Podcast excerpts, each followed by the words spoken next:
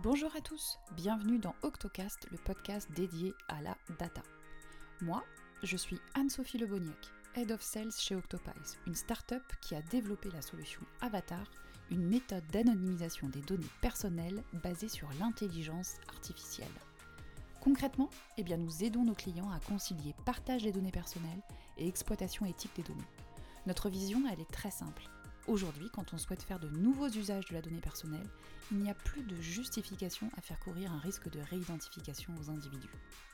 Aujourd'hui, eh bien parlons-en.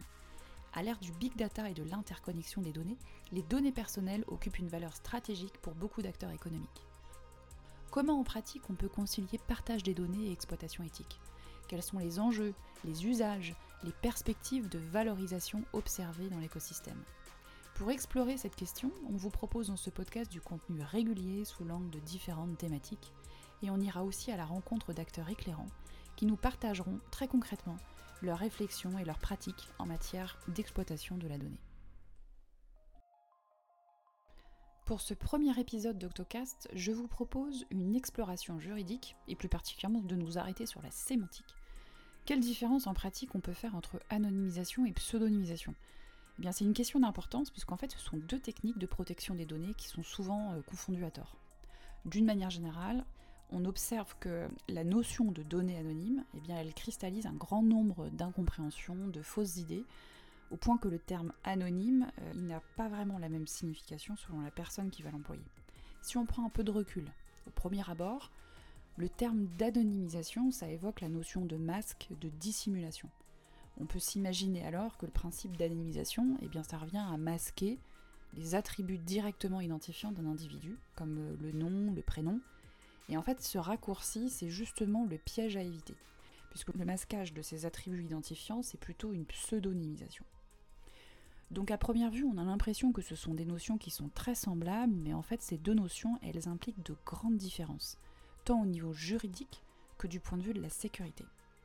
Et aujourd'hui, je vais vous expliquer comment en fait on peut choisir entre ces deux techniques pour préserver la vie privée des individus dans le cadre du RGPD. Je vous propose de commencer par explorer plus en détail la pseudonymisation. Selon la CNIL, la pseudonymisation, c'est en fait un traitement des données personnelles qui est réalisé de manière à ce qu'on ne puisse plus attribuer les données relatives à une personne physique sans information supplémentaire. C'est la définition même. Donc très concrètement, la pseudonymisation, ça va être une des mesures qui va être recommandée par le RGPD pour limiter les risques liés au traitement des données personnelles. Mais attention, c'est pas pour autant une méthode d'anonymisation. La pseudonymisation, elle va réduire simplement la corrélation d'un ensemble de données avec l'identité originale d'une personne concernée. Donc ça va être une mesure de sécurité utile mais non absolue. En pratique, la pseudonymisation, ça consiste à remplacer des données directement identifiantes, comme un nom, un prénom, par des données indirectement identifiantes dans un jeu de données. Donc là, des données indirectement identifiantes, ça peut être un alias, un numéro dans un classement par exemple. Et donc c'est ça qui va empêcher la réidentification directe des individus. Donc là, prenons par exemple l'analogie du masque que l'on va poser sur le visage d'un individu eh bien, pseudonymiser ces données, ça ne constitue pas une protection infaillible, parce que l'identité d'un individu, elle va pouvoir tout de même être déduite à partir d'une combinaison de plusieurs informations. Elle reste donc potentiellement réidentifiante indirectement par croisement d'informations. Pour simplifier l'idée, si on reprend l'image du masque, eh bien l'identité de l'individu derrière le masque, pourra toujours être trahi par sa taille, ses vêtements ou la longueur de ses cheveux. Donc il faut donc comprendre que la pseudonymisation, c'est une transformation réversible. Les données pseudonymisées, elles vont toujours être considérées comme des données personnelles. On pourra toujours revenir à la réidentification de l'individu. C'est pour cela qu'on va plutôt privilégier la pseudonymisation dans des projets où l'identité d'un individu, c'est pas essentiel, euh, notamment dans des expérimentations en data science.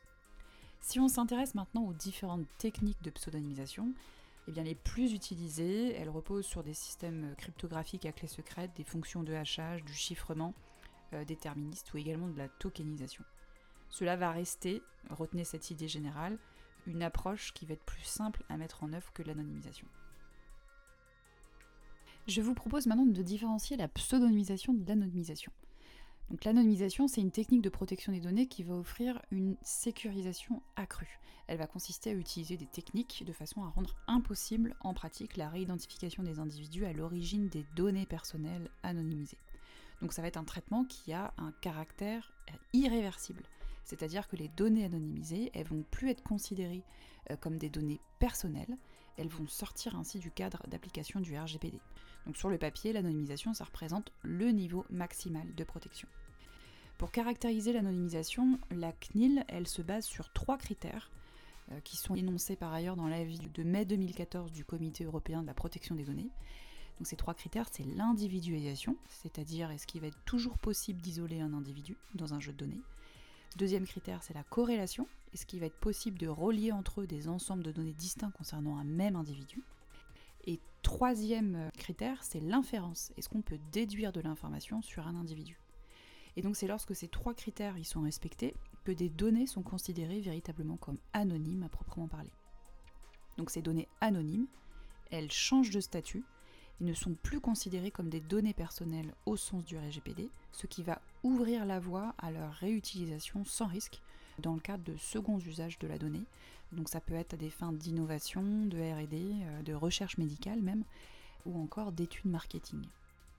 Et donc c'est pour libérer tout ce potentiel d'usage de la donnée personnelle, tout en garantissant euh, la protection des individus, que nous avons développé là chez Octopies, après 5 ans de RD, cette méthode Avatar, une solution qui est hyper innovante, brevetée, qui a été évaluée avec succès par la CNIL, et qui révolutionne l'approche de l'anonymisation des données. En fait, notre méthode, elle résout le paradoxe entre la protection des données personnelles des patients et le partage de ces données pour leur valeur informative. Elle va permettre en fait d'empêcher la réidentification d'individus à partir de données personnelles grâce à des données de synthèse, les avatars. J'espère que ce podcast vous a plu et que vous serez maintenant incollable sur la sémantique. Donc vous l'avez compris, le sujet de la protection des données, c'est encore un sujet récent et il est donc important que la sémantique soit vulgarisée et puis surtout euh, partagée euh, de la même façon euh, auprès des acteurs de l'écosystème. Donc si vous souhaitez en savoir plus, n'hésitez pas à aller consulter notre article de blog détaillé sur le sujet sur notre site internet. A très vite pour un nouvel épisode d'Octocast.